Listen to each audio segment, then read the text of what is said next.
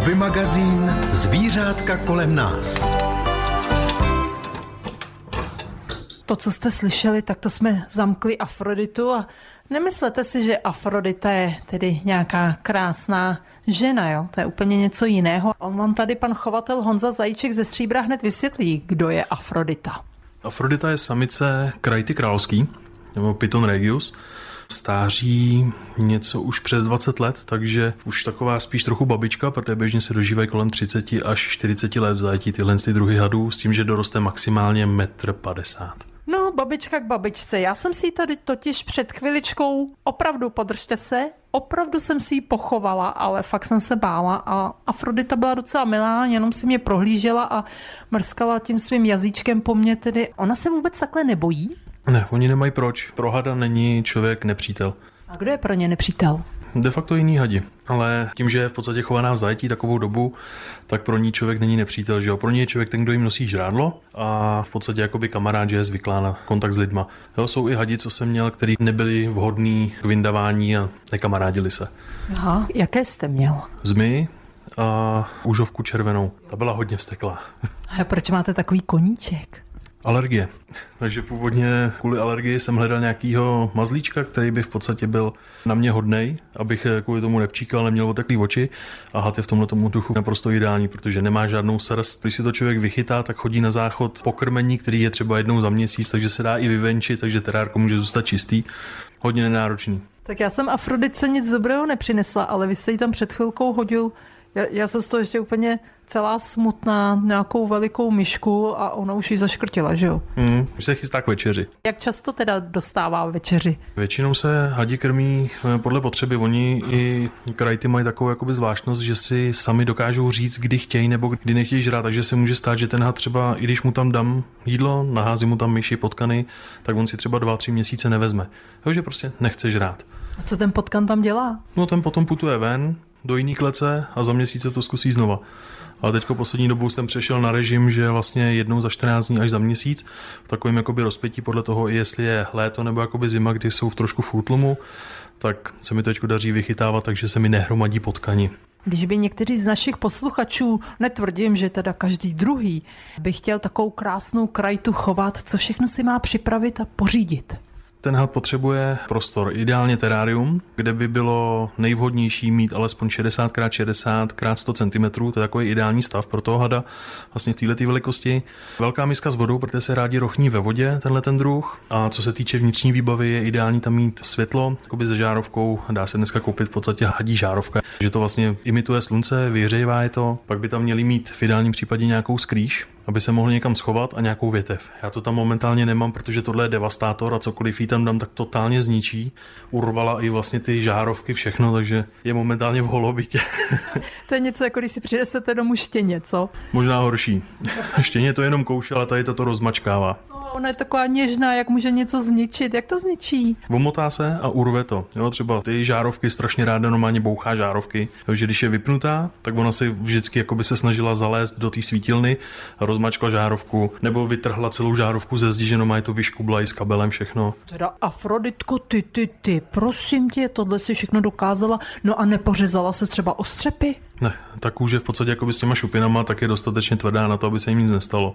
Ale samozřejmě to je vždycky jakoby problém spíš pro mě, protože to znamená vyměnit kompletně podestýlku, že vlastně všude je plno střepů, že to tam člověk jakoby nechce, aby to ten had třeba nesežral. Jo, protože oni, když potom loví nebo to, tak kolikrát i si vlastně vemou trošku toho podkladu vlastně na té myši a obalí si to, tak poslední, co potřebuje člověk si obalit myš s třepama a nechat ho sežrat rádovi. Já jsem se ještě chtěla zeptat, tak Afrodice jste říkal, že je 20 let, tak kolik třeba měří a váží? Váhu nevím teďko přesně, ale měří 127 cm a to si myslím, že už bude pro ní hraniční velikost, že už moc neroste, že už se i přestává slíkat jakoby tak často jako dřív, že bývávala doba, kdy vlastně ten had rost nejvíc, tak i jednou za 14 dní se dokázala slíknout. Co na to říká rodina nebo partnerka nebo kdokoliv? Manželka ta je z toho tak nadšená, že vlastně ty terária zůstaly u rodičů, kde jsem je měl původně, takže to možná hovoří za všechno.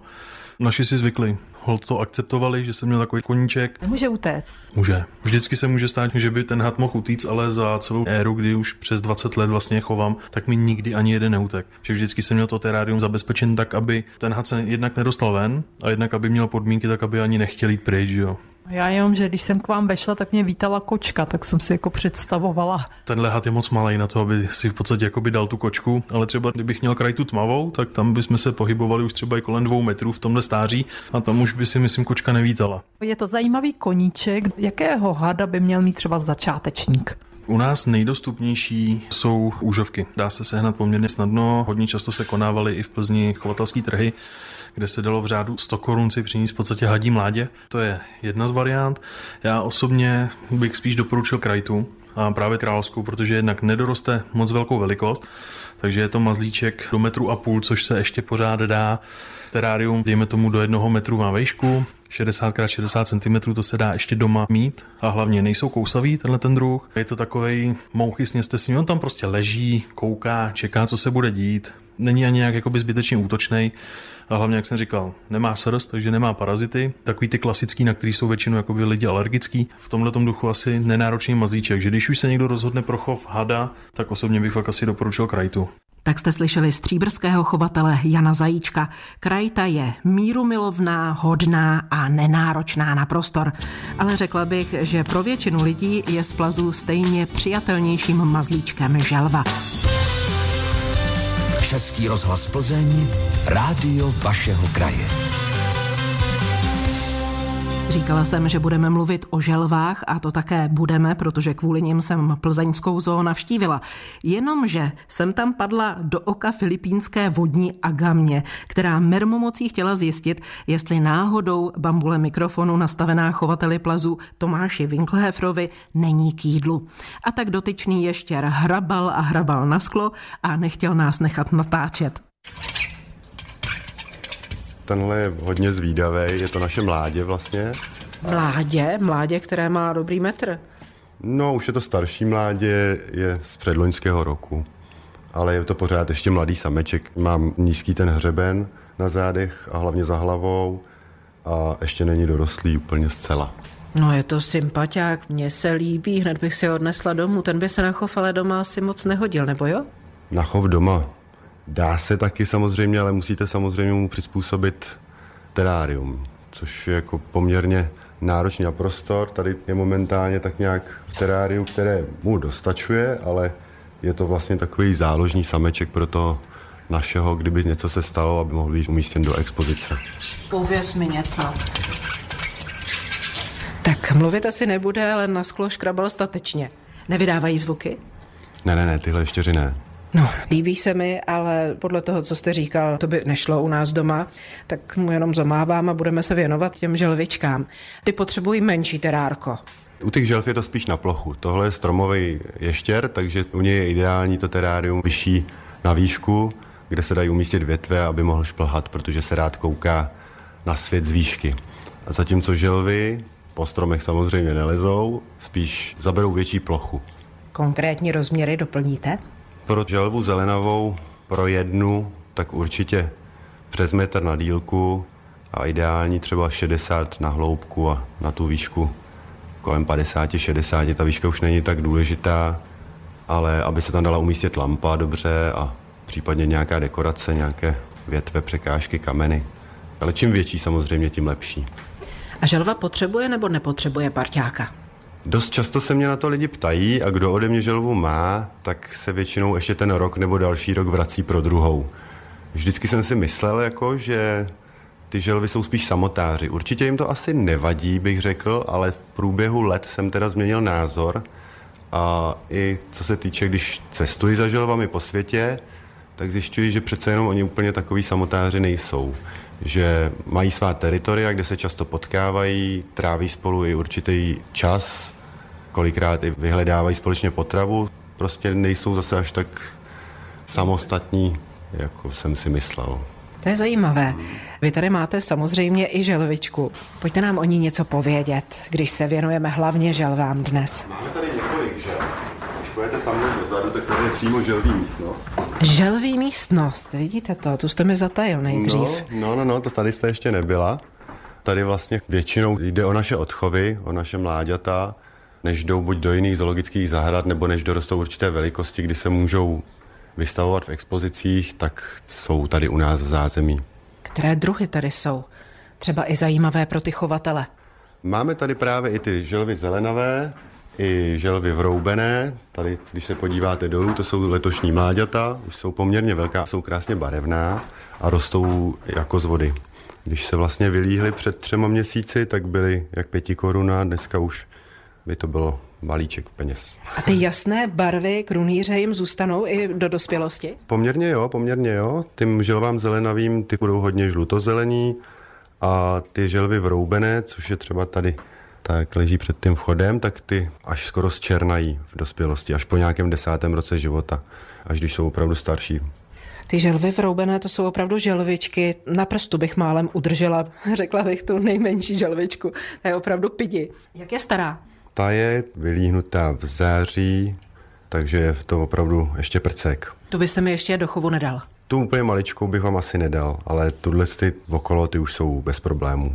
Ty do dlaně, jak já říkám. Ano, ano, ty do dlaně. Teďka byste ji sice udržela na prstu, ale až jí bude 10 let, tak už může být taky i 5 kilo, ta želva vroubená a 35 cm. A víc už potom tedy ale nevyroste.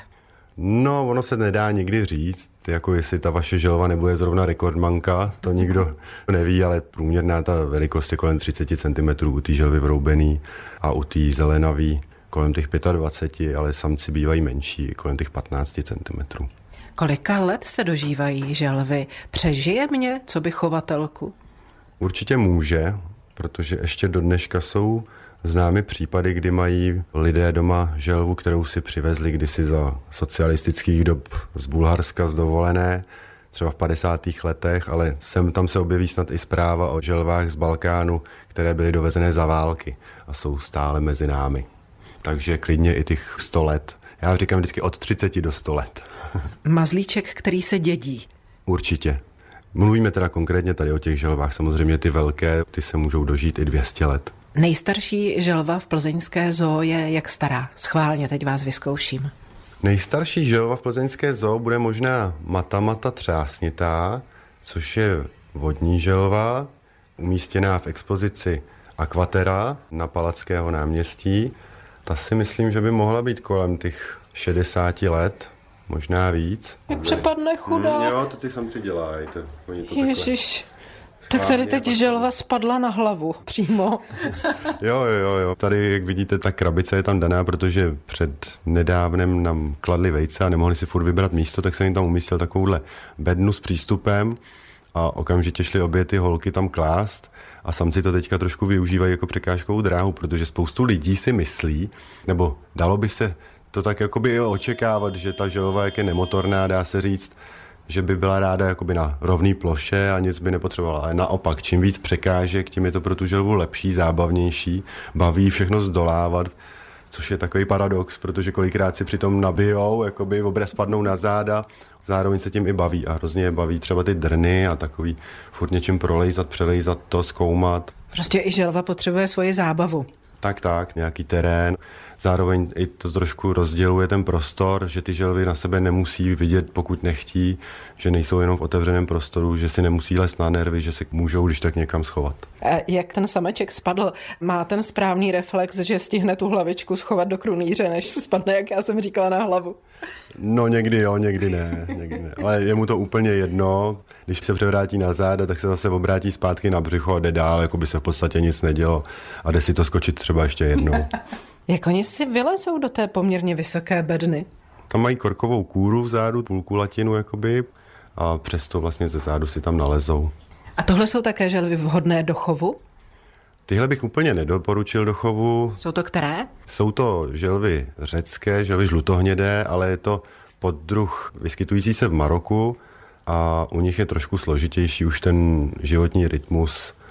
Lepší jsou ty želvy, o kterých jsme mluvili pro začátečníka. A to byla želva zelenavá a želva vroubená. Ty chovatel plazů z plzeňské zoo Tomáš Winkelhefer doporučuje do domácího chovu. Není přeslička jako přeslička.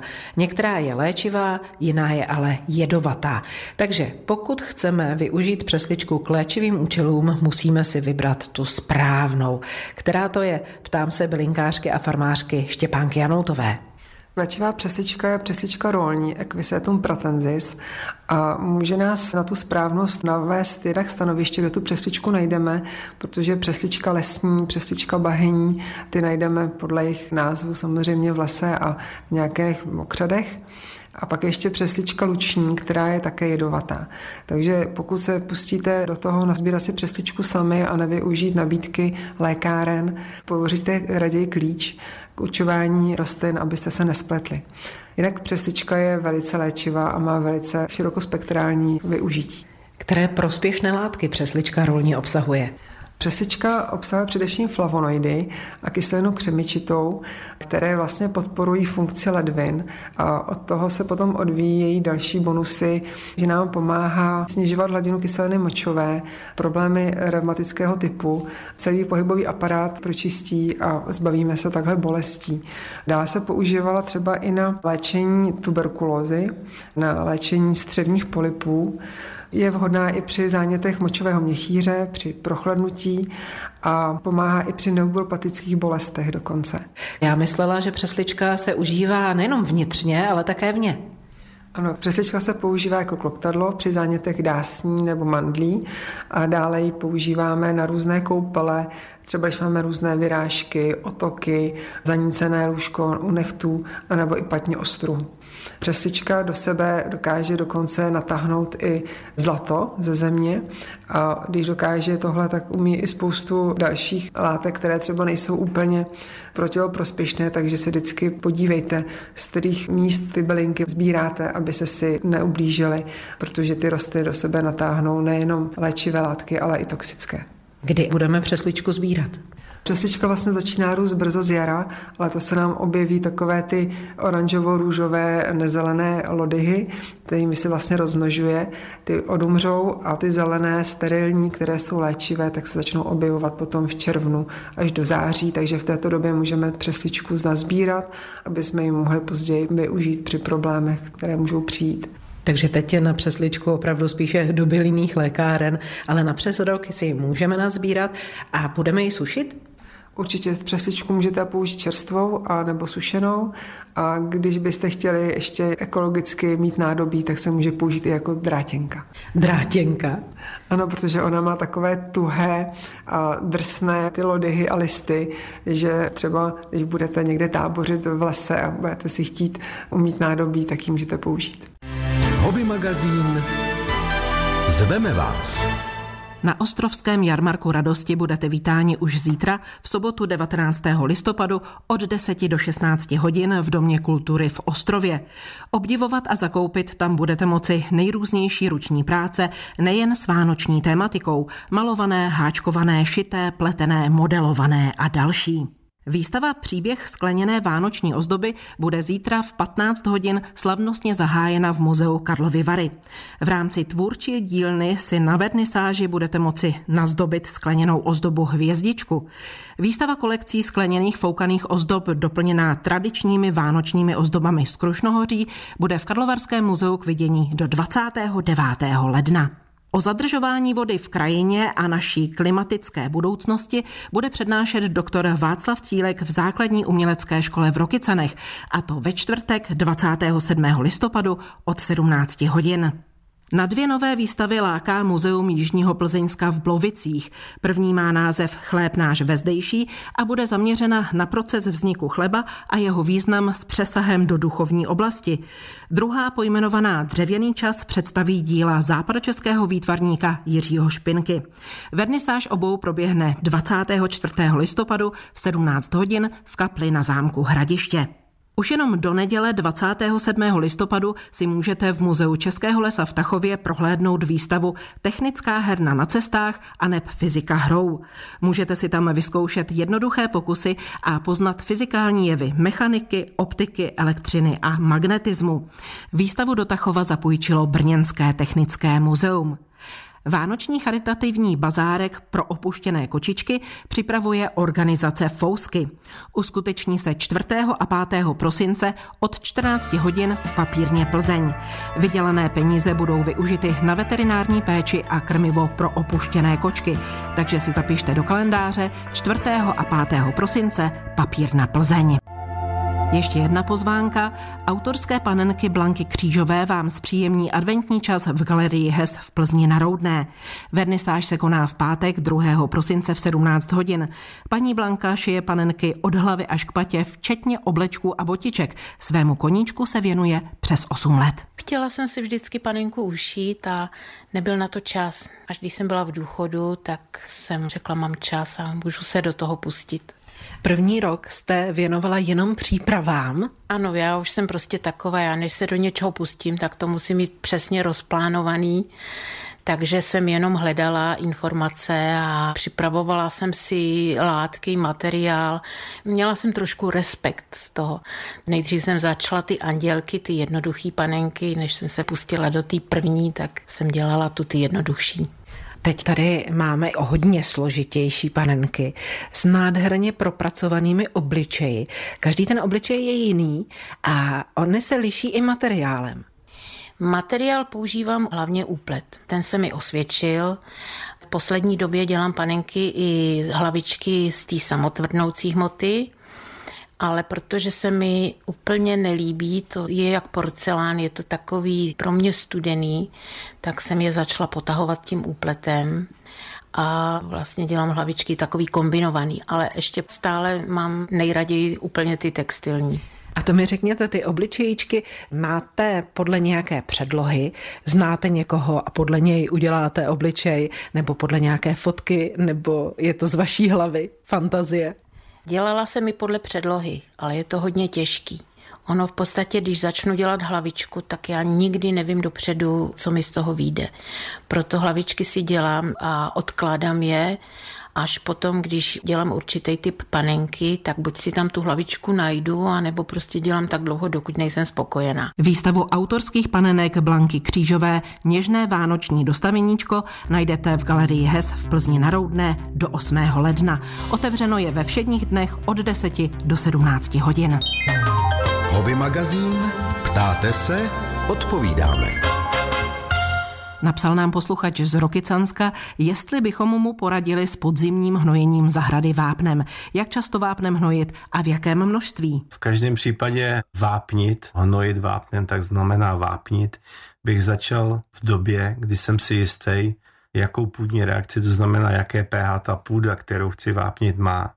Nedoporučuji vápnit jen tak, aniž bych měl nějaký povědomí o tom, jestli mám pH půdy 4, 5, 6, 7, pro nás jako pro zahradníky, pro pěstitele ovoce, pro zelináře, pro kytináře je ideální pH u hlinitých, u hlinitoilěvitých půd, to znamená těžších půd, 6,5. Pokud máme pH nižší a dostáváme se třeba na hranici 5, tak pak už je vápnění jedna z nutností, než začneme vůbec do budoucna hnojit. Jenom aby jsme zachovali pH půdy na stejné úrovni, jakou máme, tak počítejte s tím, že minimálně budeme hnojit nějakých 2, 2,5 kg na 10 metrů čtverečních obrok. To je takzvaná udržovací dávka toho vápnění. Hobby magazín Houbařské okénko. Vydat se v půlce listopadu na houby už nenapadne úplně každého. My jsme to s mykologem Zdeňkem Hájkem zkusili a máme štěstí. Tohle to jsou čirůvky eh, havelky? Tohle to ano je čirůvka havelka. Je to velmi dobrá houba, kdysi vyhledávaná pro svoji výbornou chuť. Říká se jí také vrzavka nebo skřípalka, protože když se krají nebo kouše, tak jako vrže mezi zuby, což je příjemné. A bohužel ta houba se stala poslední poslední léta dost zácnou. Takže vlastně jsme opravdu měli velké štěstí. Také máme jenom jednu a podobný dvojník, který se prodával na trhu záměnou za čirůvku havelku. Já ještě pamatuju, kdy ty babičky, co měly povolení, v Plzně na trzích prodávali tuto, tady můžu demonstrovat mezi námi, čirůvku zemní neboli pozemku a tu oni prodávali jako havelku. Je to také jedlá houba, ale zdaleka nemá takové kvality a je to bohužel chyba. Tak nám je popište, jak vypadají, čím je odlišit. Havelka, pravá havelka má tmavší klobouk. Havelka je naprosto dobře poznatelná. Má takový, když je mladoučka, černohnědý klobouk. Má od středu klobouku vrostlé vlákna k okraji. Vidíme to a ten okraj je takový blečí. A co je důležité, když tu červku havelku otočíme, má lupeny zoubkem vykrojené, nemá je zbíhavé na třeň, ale hlavně, když se podíváme ze strady, tak má takový citronově, citronově žlutě zbarvený odstín lupenů. A to je právě velmi dobrý znak, zároveň i tedy třeň, kterým ji rozeznáme od podobné čirůvky zemní. Ano, čirůvka zemní je spíš doběla, lehce hnědá, kdežto havelka opravdu je taková zářivá. Není to přímo úplně jasně citronová barva, ale přece jenom ta zářivost jistá v tom je. Jasně, to je naprosto zřetelný. K té havelce přičichnu. No citron to není. ne, ne, to, není to citronová vůně, je to taková m, hm, trošičku, jakoby by se dalo říct, nakyslá vůně, ale tam jde hlavně o tu chuť, když se do toho kouše. A ta čirůvka zemní, ona teď už je taková vybledlá, už to není typická barva, bývá tmavší. Jo. Říká se, jsou takové dvě variety, jedna je čirůvka pozemka a jedna je čirůvka myší. Dneska už je polemika, jestli to není ten týž druh. A ten název myší napovídá, že povrch klobouku je myšově zbarvený jako myší kožíšek. A také se liší nahoře. Já když to tady vidím, tak ta čirůvka zemní má takové šupinky. Čirůvka zemní má šupinkatý klobouk, na rozdíl od havelky, která ho má v rostle vláknitý. A k čemu se hodí havelka nebo i potom ta čirůvka zemní? Tak havelky jsou ideální naložit do octa. Ale jinak je samozřejmě můžeme dávat do směsi s ostatními druhy na smaženici, jo, právě proto, jak jsem říkal, jak pěkně křoupají mezi zuby. Vy ze mě ještě uděláte opravdu znalého houbaře, Zdeňku. no tak pokud chceme určovat houby s jistotou, tak musíme vzít potaz celou škálu určovacích znaků. Nejenom barvu klobouku, jak vypadají lupeny, barvu lupenů, jak přirůstají, jak jsou husté, jaký je třeň, jestli je válcovitý, jestli je smáčklý, jestli je dolekejovitý, nebo naopak zúžený, nebo je pokřivený. Je to hodně. Takže s aplikací v mobilu do lesa nechodit? Ne.